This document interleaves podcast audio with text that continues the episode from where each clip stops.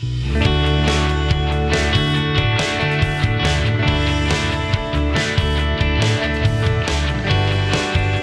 to the show. This is Cousin Vinny, and I'm so glad you're here with me today. And today is Everything Real Estate. Well, I'm adding to the last portion of what we talked about uh, the early years in, in 1980, 81, 82 in Gainesville, ending with our Late Nite number two nightclub. Now, in between all of this, I still was active as a real estate sales associate with a Century 21 office in Gainesville. and um, ended up getting my broker's license in 1980 and also got married in 1980. So we had a house in Gainesville. My former wife uh, was working in Ocala, and she really didn't want to make the commute from Gainesville to Ocala every day. So we ended up moving to McIntosh. And if you're familiar with 441, it's kind of like halfway between Gainesville and Ocala. So we moved to the little town of McIntosh, opened up a branch office of Century 21 in McIntosh. And uh, at that time, I was pretty much pulled away from the nightclubs, and my brother was doing all that stuff. So I was getting married, and, and my focus was back on my real estate career. So we had the new office in McIntosh. We had rented a little apartment in McIntosh, and we go to the other house on weekends still. And um, hired a couple of agents that were working with me in that office, and it went really well. And because of the space that we were living in, there was a little mobile home park across the street from us that was for sale. And guess what? I bought a mobile home park. Uh, owner financed, no money down, got paid a commission. The listing agent didn't get paid a commission because they didn't read the contract. The little mobile home park was throwing off some pretty decent cash flow. I mean, it was 13 units on an acre of land. Think about that 13 units.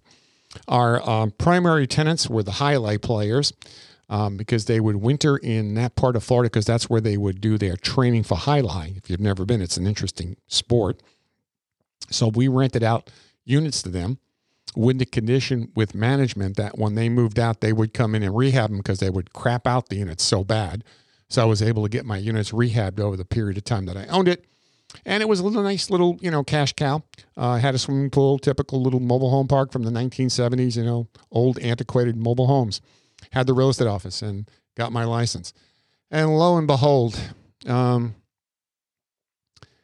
uh, to this day, I, I, am so sorry to her for the things that I put her through. Um, she was not ready for the family dynamics.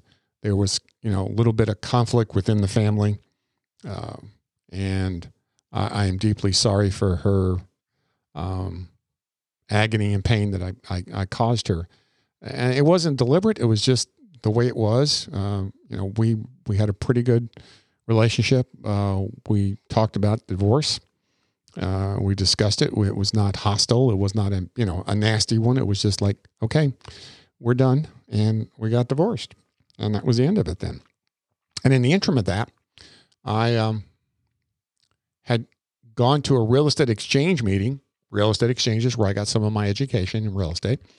And there was a 1971 red Corvette that someone was wanting to trade. So I traded 40 lots in New Mexico that I got on another trade, a little bit of cash, and some bad appraised gems.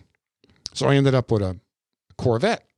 well, prior to the divorce, she wasn't really too keen on the Corvette because she couldn't push the clutch. So we sold uh, the Corvette and got it one of those Econoline hippie vans. So that was pretty much the end of my time in Gainesville, McIntosh in 82 after we got divorced. Sold the little mobile home park, moved back to Crystal River for a brief period of time back in 83 and said, geez, I, I just need to make a big change. And this is where the change in real estate occurred for me, the pivotal years of my real estate career. And this has to do with everything I've ever done in real estate to this point was all family oriented. So a friend of mine had a house in New Port Richey. Uh, let me share a room with him in the house for a while. I was uh, a real estate broker and a real estate instructor at that time. I had gotten my instructor's license at the same time when I got my brokers in 1980. A friend of mine had a real estate school in New Port Richey. So I was doing some classes for him at his school. I was a substitute instructor, plus I was doing my real estate practice uh, still from Crystal River. So I moved everything then to New Port Richey to teach. And then I started looking for a place to open up a real estate office. And I said, I want to be in Pinellas County because I wanted to be in the heart of all of the dynamics of the Tampa Bay area. So I moved my real estate school and my real estate brokerage license to Tarpon Springs. Uh, Klosterman Road is the exact road. The building is still there. It was called Connell Square. I went in, made a deal with the landlord. He was building a new plaza. And I said, I'd like to put my real estate school here, my real estate brokerage here. So I was, uh, there was a brand new restaurant coming in called the Branding Iron. Next to that was a, a, um, a video store back when you had videos. And I put my real estate school in. So I started teaching real estate classes there in 83 and had my real estate brokerage up. And that's where Buyers Broker really took its stand with me. That was the beginning of me with a presence as an exclusive buyer's agent was about 83. I was doing some of it prior to that, but that's when I took the stance that I would no longer have anything to do with listings. I have been a purist since 1983. My fiduciary has always been and will always be with the buyer. So, Buyers Broker Real Estate was started, Florida Real Estate University was started there in Connell Square. I'm teaching classes.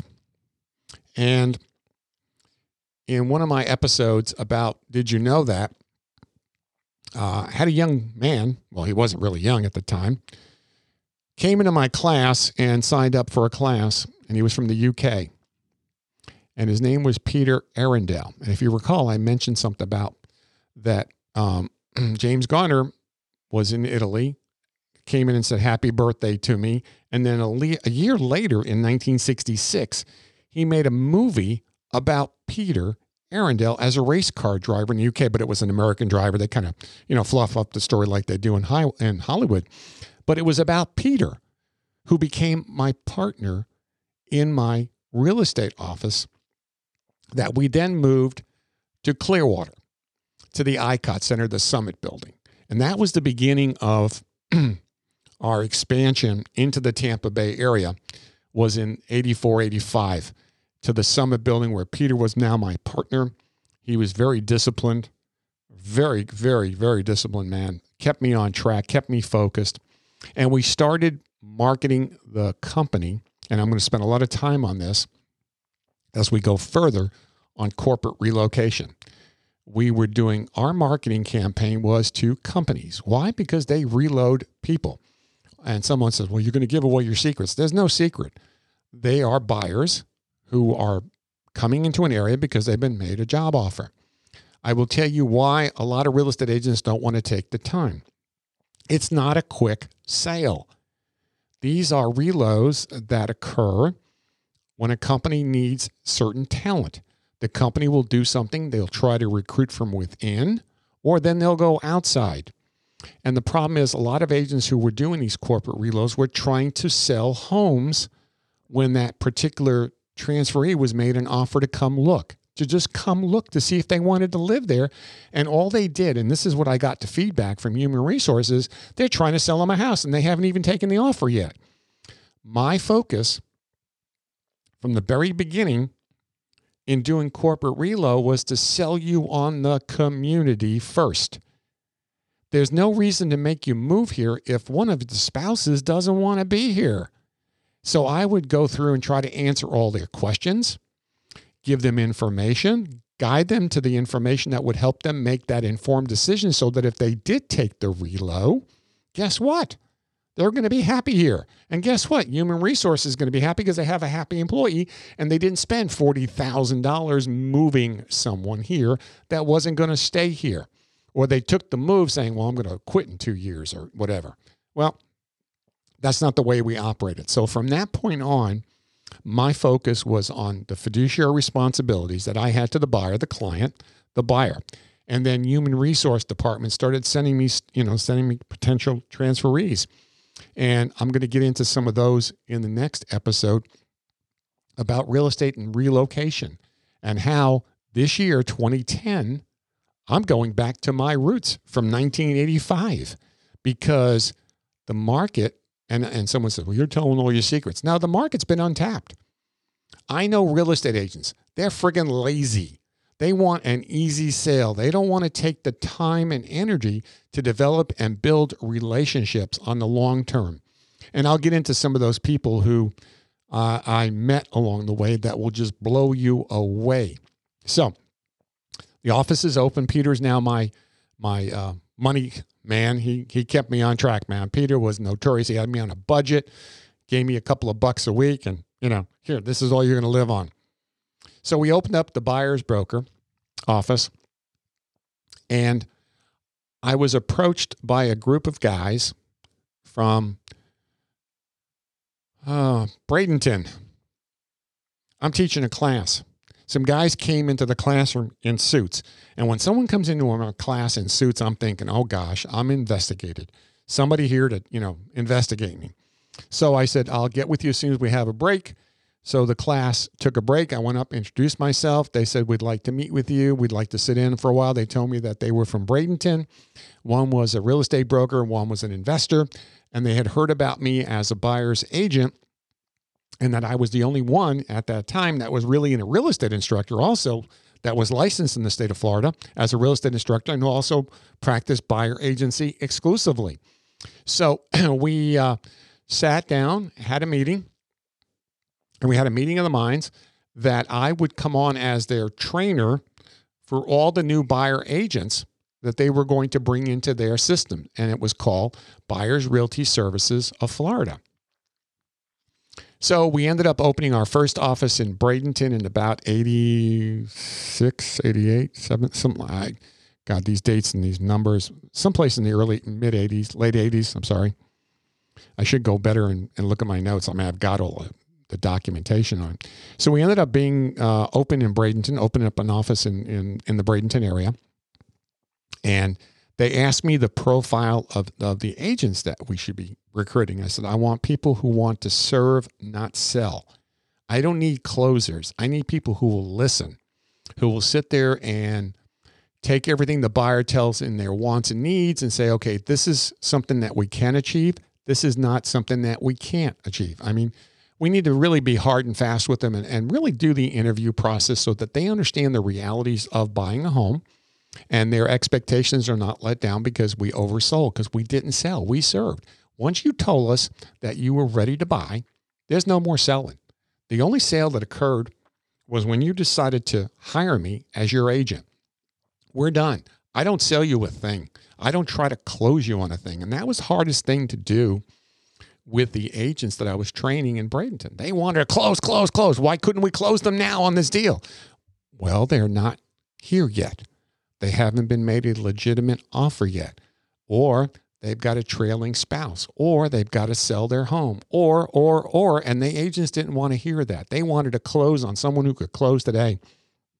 I did that for about six months. I got frustrated with the, the caliber of the agents that were coming through. And I said, you know what? I'm going back to Clearwater and I'm done. I opened up one of their offices under their franchise. And lo and behold, six months later, they were gone, and I'm still here today because they had the partner, the other partner was a sales guy. He was a car salesman. He wanted to close the deal today, and he just couldn't get it through his head. His name was Hal or Harold, and Bud Green was the owner of the company eh, from Bradenton. He just couldn't get it through his head that this is not a sales process, it's a serving process. So you know, 1985, 86, 87, 88, Buyers Realty got started. Again, I was training in Bradenton, got frustrated with the, the, the fact that these agents just couldn't get it. So I went back to Clearwater, said, look, give me a franchise. I'll, I'll, I'll use your brand, Buyers Realty. Had, we had developed all the contracts and forms and brochures and all that happy horse shit. That was a waste of money. I told them we don't need all this crap. This is not a traditional real estate company. The thing that we are selling is loyalty, period, fiduciary. And you're going to hear this from now on from me throughout every single episode. And we're going to get into some really deep shit in the in the later 80s and early 90s that I was involved with that are going to blow your freaking socks off. So, being a buyer's agent, uh, it's the only thing that I know, and it's the only thing I will ever do. So, stay tuned. More coming in the next few episodes on the Cousin Vinny Network and everything real estate.